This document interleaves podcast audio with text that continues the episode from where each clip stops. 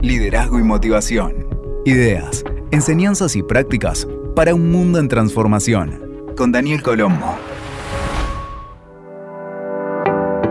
Gran gusto me estoy dando hoy porque tengo no solamente el gusto, sino también el orgullo de compartir con una querida persona muy cercana a mis afectos, que nos conocimos hace varias décadas y que ella es una escritora muy conocida, conductora de televisión, periodista, es traductora profesional, es standapera o hace sus unipersonales en el teatro, ha escrito 12 libros con un éxito no solamente en su país, Argentina, sino también a nivel internacional, ha vendido sus guiones y es un poco irreverente, también viaja sola y también acompañada. Se trata de Valeria Shapira. ¿Cómo estás, Valeria? Hola, Dani, ¿cómo estás? Me puse colorada. ya tengo suficientes colores y ropa también. Estas presentaciones son así, ¿vale? Y quise invitarte porque hay una característica que viene de la mano de un proyecto muy interesante que empezaste a desarrollar hace varios años, que se llama Viajo sola, y por ahí dice también y acompañada, y es este miedo que tiene mucha gente a salir al mundo, a recorrer, y tal vez eso les quedó en algún lugar de su memoria como un sueño que no se animan a afrontar simplemente porque se dejan dominar por los miedos. ¿A vos te pasaba eso? No, yo vengo de un, eh, yo vengo de una familia muy viajera. Eh, tengo eh, unas mujeres potentes atrás, mi madre y mi abuela, que eran feministas sin saberlo.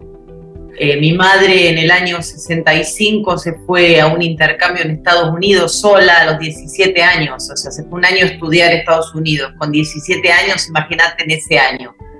Eh, mi abuela era maestra y viajaba en camiones, en camiones de reparto para ir a dar sus clases. Entonces, ya vengo con eso en los genes. Eh, luego, también en la época en la que los viajes no eran muy frecuentes, en mi familia, que era clase media, pero que invertía mucho dinero en viajes, viajamos por el mundo desde que yo tengo, desde que era bebé, me llevaron a viajar por el mundo. Entonces, está como incorporado y después me preguntabas por lo de viajo sola.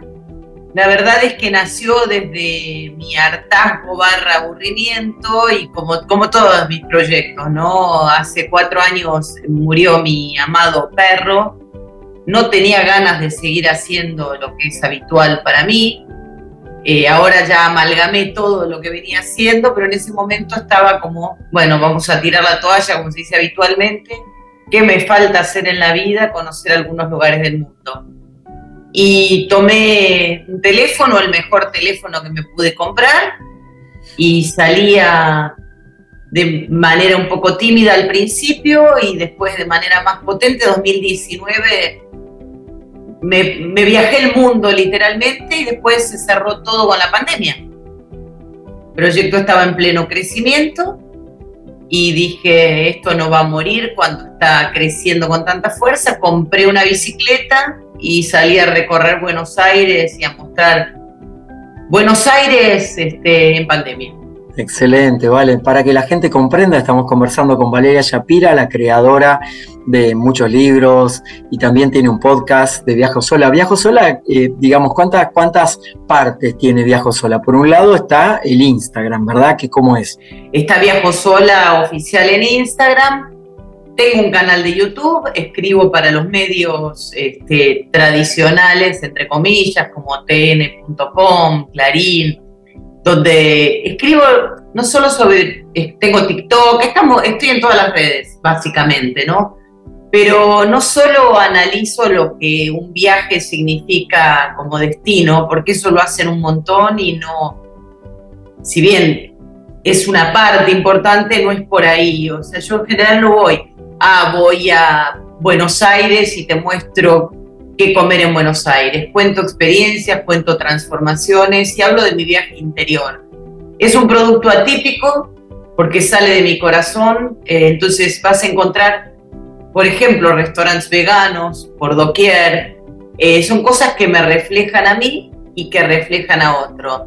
No es un, eh, no es un catálogo publicitario, ¿no? Por eso cuando me dicen influencer, yo digo, si influencer es influenciar a otros, sí, influencio a la gente a animarse. Pero esto no es una no es un catálogo comercial de anda a comer a tal restaurante que el precio es tal. No, no, no es mi foco, no es lo que me interesa hacer, ¿no? Es más la experiencia, la transformación y, lo que produce un viaje. Vale, cuando, cuando empezaste con Viajo Sola, eh, recuerdo que, hablábamos sorprendidos en aquel momento de la cantidad de personas que tal vez no se animan a viajar solas. Como que un viaje siempre es un plan compartido, que siempre tiene que haber un otro o una otra. ¿Cómo lo vivís eso? ¿Qué pudiste analizar en todo este tiempo cruzando a cientos de miles de personas en tus viajes? Bueno, Latinoamérica viene un poquito a la saga de lo que sucede en el mundo siempre. Eh, te reitero, yo viajo sola desde que tengo 17 años, o sea, he ido a estudiar afuera. Eh, y ya por entonces, cuando estudiaba en el exterior, viajábamos con gente de otros países, en Inglaterra, o sea, es muy común encontrarse con otro en el camino. Por eso le puse viajo sola y en compañía, porque en realidad el viaje en solitario nunca es tal. Uno va cruzándose con otras personas que se van sumando como una metáfora de la vida en algún tramo del camino o en el viaje completo. Para mí, si de metáfora se trata y de imágenes, es muy interesante hablar de, un tren. En un tren uno viaja y sube alguien en una estación, conversa con uno, se toma unos mates o un café, luego se baja y uno sigue en otro tramo solo. La vida es así digo, sería muy aburrido y dejaría muy poco aprendizaje que en el tren de la vida siempre seamos los mismos desde el comienzo hasta el final, ¿no? Va mutando la gente, va mutando eh, la compañía y vamos aprendiendo de la mano de esos compañeros de viaje, ¿no? Tuviste una experiencia dentro del contexto de lo que es Viajo Sola que fue muy potente, que es ir a buscar a tus ancestros. ¿Cómo resultó toda esa, esa aventura? Fueron varios viajes de búsqueda de mis ancestros. Eh, primero empezó todo con una investigación de mi árbol genealógico, que eso fue hace muchos años. Eh, es un proceso muy, cuando uno tiene una familia donde nadie ha investigado nada, es muy trabajoso, aunque hoy los algoritmos ayudan. Me hice un ADN con MyHeritage en su momento eh, y empecé a armar de a poquito el árbol genealógico con ayuda de todos estos sitios eh, para saber de dónde veníamos, porque cuando uno no sabe de dónde viene, no sabe hacia dónde va. Entonces yo quería saber de dónde venía mi familia. Determiné ahí que una parte, la paterna, venía de Ucrania, de los territorios que, o sea, se ha dividido Europa del Este en millones de regiones, pero lo que hoy sería Ucrania, y después otra parte de Letonia. Fui, eh, quiero hacerlo sencillito porque son regiones hasta difíciles y parecen inaccesibles, pero fui en una parte del viaje de búsqueda de mis ancestros a Moisés Ville, que es la primera colonia agrícola judía argentina. ¿Eso es en la provincia de Córdoba, en Argentina? Eso es ese es el norte de la provincia de Santa Fe. Ah, casi, Santa Fe. Okay. Casi llegando a, Santa Fe. Ahí eh, vinieron mis bisabuelos paternos, los Shapira, que viajaron escapando de los pogroms, algo que se está repitiendo ahora con otras variables, ¿no es cierto? Ellos viajaron escapando de la persecución por el mero hecho de ser judíos, se tomaron un barco, les prometieron tierras y llegaron a la Argentina, te lo cuento y se me paran los pelos del brazo porque la historia se repite y es cíclica, ¿no? Ellos vinieron acá me quedó una figura muy marcada porque hice investigaciones, busqué libros, hay, eh, hay un libro muy lindo que se llama Los pasajeros del Weser, que es el barco donde ellos vinieron, eh, y estaban hambreados, los estafaron, les prometieron tierras acá en Argentina, los estafaron y quedaron tirados en una estación de tren donde la gente, mirá qué loco, estamos hablando de los trenes, la gente pasaba y les tiraba pan por la ventana para que esos hambreados tuvieran algo que comer. Desde esos escombros, esta gente fundó la colonia de Moisés Ville. Tengo un documental hecho en el canal de YouTube y te lo cuento porque vienen de todo el mundo a la Argentina, judíos este, que viven en Estados Unidos, en Europa del Este y demás, vienen a la Argentina a buscar su origen. Vienen a buscar su origen. Estoy escuchando, perdón, una sirena, como en el viaje de la vida Ahí pasan cosas este, y ahora están pasando los bomberos. Bueno, esta gente vino acá, fundó la primera colonia agrícola judía argentina y mirá qué loco, Dani, y si me voy por las ramas ya me cortarás, yo decido ir a lo que hoy es Ucrania a buscar su tierra. Me compro un pasaje, estalla la guerra. Estalla la guerra, cancelo mi pasaje, me voy a Madrid.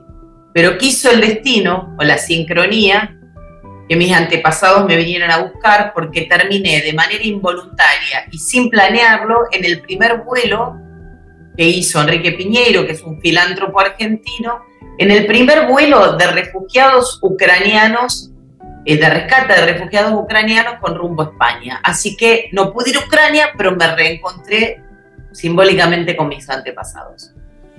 Eso fue un pedazo. Y después lo otro fue, que no te la voy a hacer muy larga, a Letonia, en búsqueda de los antepasados de mi madre, a un pueblito que se llama Daugavpils, que nadie conoce, pero me fui en, en el medio del invierno de los países bálticos, fui a, a buscar a mis antepasados maternos. Interesante lo que cuenta Valeria para muchos de nosotros que tal vez no hemos indagado demasiado en nuestros ancestros. Hace unos días conversaba con alguien que tiene una ligación muy muy fuerte con Asís y que se ha eh, dedicado toda su vida a desarrollar eh, una experiencia de vida, de investigación y demás alrededor de San Francisco de Asís, todo motivado por esto de los ancestros. Así que maravilloso lo que nos cuenta Vale. Cuando vos hablabas de, de, esto de viajar sola, de que mucha gente tiene miedo y demás, ¿qué es lo más raro que te ocurrió en un viaje en términos de una persona que podría tener miedo a viajar la primera vez sola o solo? Bueno, yo empecé a viajar sola hace, uf, estoy tratando de sacar cuentas, casi 40 años o 35 años. Era muy jovencita, eran otros tiempos y he vivido situaciones de peligro, sí. Entonces eh, fui aprendiendo, el mundo nunca ha sido un lugar fácil para una mujer sola, entonces uno tiene que desarrollar ciertas este, habilidades y precauciones.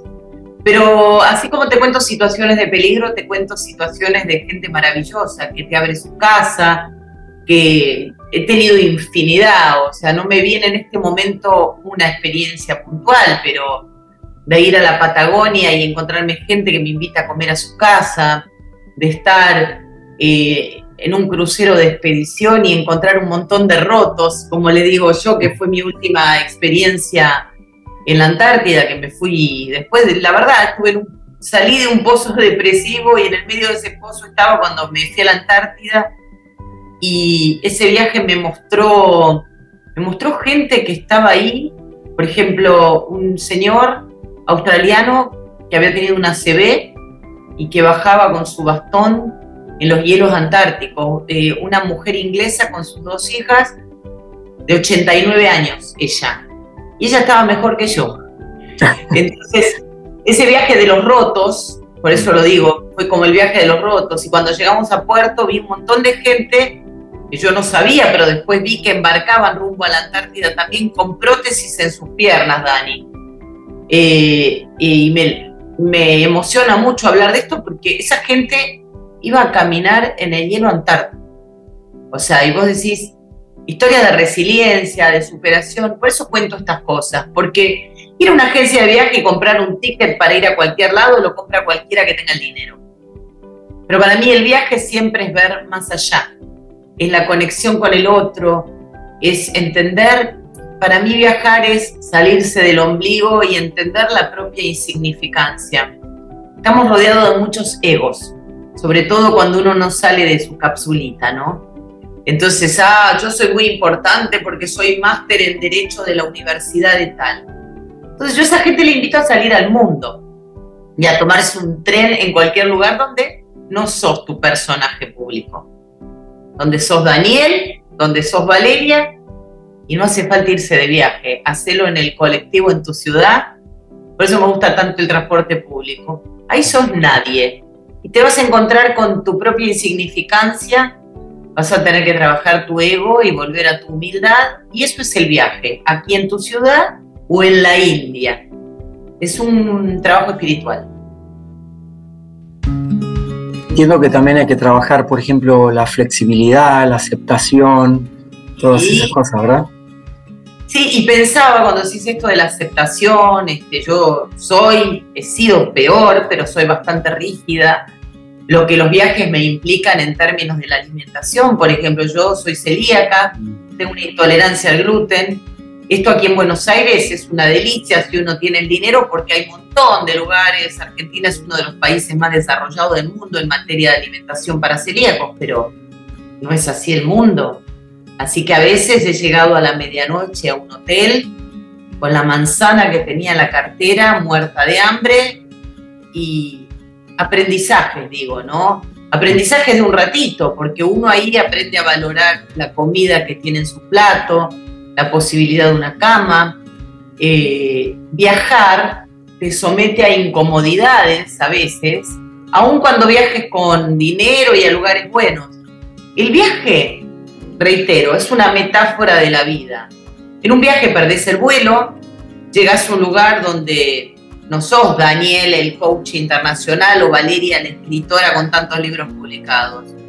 Te pueden tratar muy bien, te pueden tratar muy mal, uno tiene que cultivar la humildad, aprender a vincularse, que la comida no es la misma de tu casa, que tu cultura no es la misma de las otras culturas y el famoso refrán, donde fueres, haz lo que vieres, porque aplica para los viajes y debería ser así para la vida, ¿no? Uno ir en actitud de humilde aprendiz. Vale, qué rica esta experiencia eh, siempre estás buscando destinos nuevos, estás en una etapa donde me contabas que no planificas demasiado, así que es como que la vida te sorprenda, ¿verdad? ¿Te han sorprendido viajes como el de España, por ejemplo, para ir a Ucrania? ¿Te han sorprendido viajes de un día para otro? Sí, por eso trato de no cargarme la agenda de mis cosas clásicas y de no tener contratos rígidos, porque eh, yo voy armando mis redes, ¿no? Estos viajes no son de un día para el otro. A veces sí, porque uno se encuentra con alguien y la situación se da. Pero viajes como los de la Antártida, viajes este, como estoy tratando de hacer al Ártico, porque he cruzado el círculo polar antártico, pero quiero cruzar el círculo polar ártico.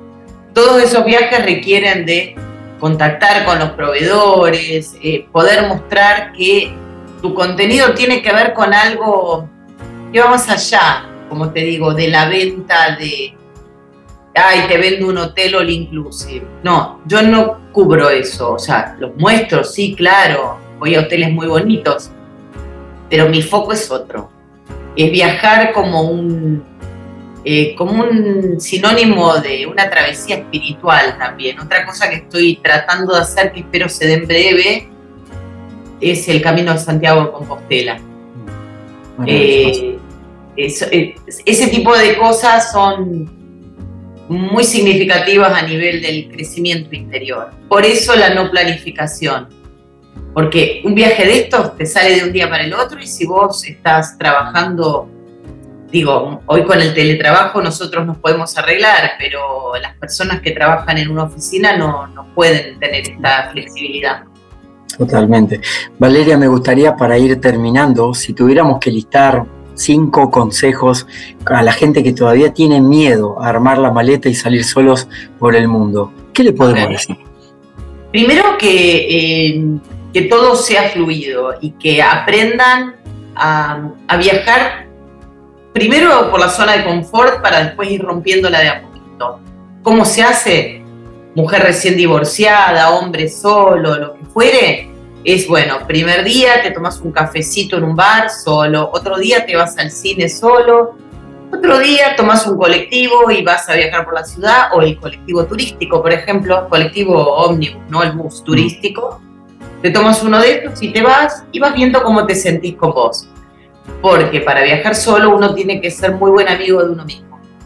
Mm. Porque en la maleta se lleva todo, ¿eh? Y cuando uno está peleado con uno, no le puedes cerrar la puerta a uno mismo y decirle, bueno, te vas de la habitación. Entonces hay que trabajar mucho la amistad con uno. Esa sería como una primera recomendación.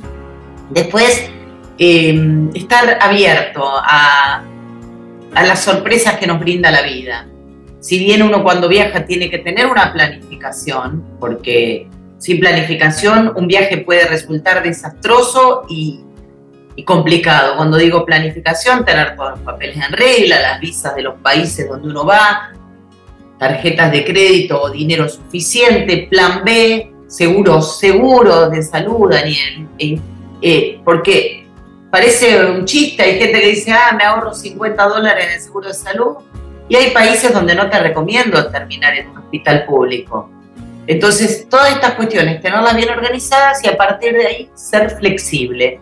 Ok, cancelaron un vuelo. Bueno, ¿qué puedo hacer acá? ¿Qué me brinda esta ciudad para aprender? ¿A dónde puedo ir? Eh, me perdieron la valija, me ha pasado. Ok, ¿qué puedo hacer? Secar con el secador el único calzoncillo que tengo, poner mi mejor cara y me ha pasado. O, y aprender a llevar una muda de ropa en un bolsito de mano para no tener que hacer estas cosas. Eso, por ejemplo, puede ser otra. Y después hay mucha gente que recomienda como la investigación previa. Acá soy el anti el antiviajero, Dani. A mí no me gusta mirar videos, sí me hago un, como un listadito de lugares a los que quisiera ir, pero no me gusta leer muchas guías de viaje ni ver muchos videos del destino porque como que me quita la sorpresa. Mm. Y acá te daría otro tercer tip, si se quiere, dejarse sorprender. Viajar con ojos de niño. Un niño llega a un lugar y ve un lugar y dice, wow, mira esto, wow, mira lo otro. Entonces, ser un poco niño en los viajes, ¿no? Llevar esta ingenuidad, esta, esta cosa tan naif de sorprenderse, que los adultos vamos perdiendo en este afán de tener todo rígidamente armadito, ¿no? No sé por qué número voy, pero como quieran. Excelente. Quizá para agregar ahí, ¿vale? Está que el tema del disfrute, me parece que es un tema esencial para poder fluir con lo que se va presentando. Eso considero desde mi mirada que nos puede hacer un poco más flexibles y elásticos a la hora de no frustrarnos tan rápidamente si las cosas no salen exactamente como nosotros prevemos. Es interesante lo que vos decís porque me recuerdo tanto la época de casada como mis épocas de viajes, primeros viajes a Europa, como con una obsesión, por ejemplo, por ir a todos los museos. Y a veces a uno le agarra la desesperación, que sobre todo a la persona que no conoce, por ejemplo, el clásico tour europeo. Yo soy el anti-tour, que respeto porque sé que también hay personas que tienen temor a viajar en solitario, pero por ejemplo, vas en un tour a Europa, Europa en siete días. No, es imposible ir a Europa en siete días. Entonces yo aliento a la gente a conectar con el deseo. No vamos a morir sin conocer todo el mundo. Y a mí me da muchas gracias esos influencers que te dicen visité 200 países en un año. Se acuerdan ni dónde estuvieron. Es imposible disfrutar de 300 países en un año, 200 mm. países. Entonces, ¿qué te gusta, Daniel? ¿Te gusta eh, Madrid? Bueno, quizá Madrid, y a lo mejor tomarse un tren, ir a Toledo, un poco como decimos los argentinos, lo que pinte. Y no obligarte a hacer todo el itinerario del Museo del Prado, el Thyssen-Bornemisza, el no sé cuánto, el no sé qué, porque vas a desplomarte en el hotel, no vas a disfrutar de nada. Entonces, ¿qué te gusta? ¿Te gusta ir a ver, eh, te gusta ir a ver un cuadro determinado del Museo del Prado? Bueno, anda y sentate ahí y quédate una hora viendo ese cuadro, que es lo que te va a conectar con tu deseo. Y el resto de los museos quedarán para otro viaje o no se verán. Tal cual. Hay una parte importante que me parece para resaltar y es que estamos hablando de viajes, pero el viaje puede ser, como contaba Valeria al principio, ¿no?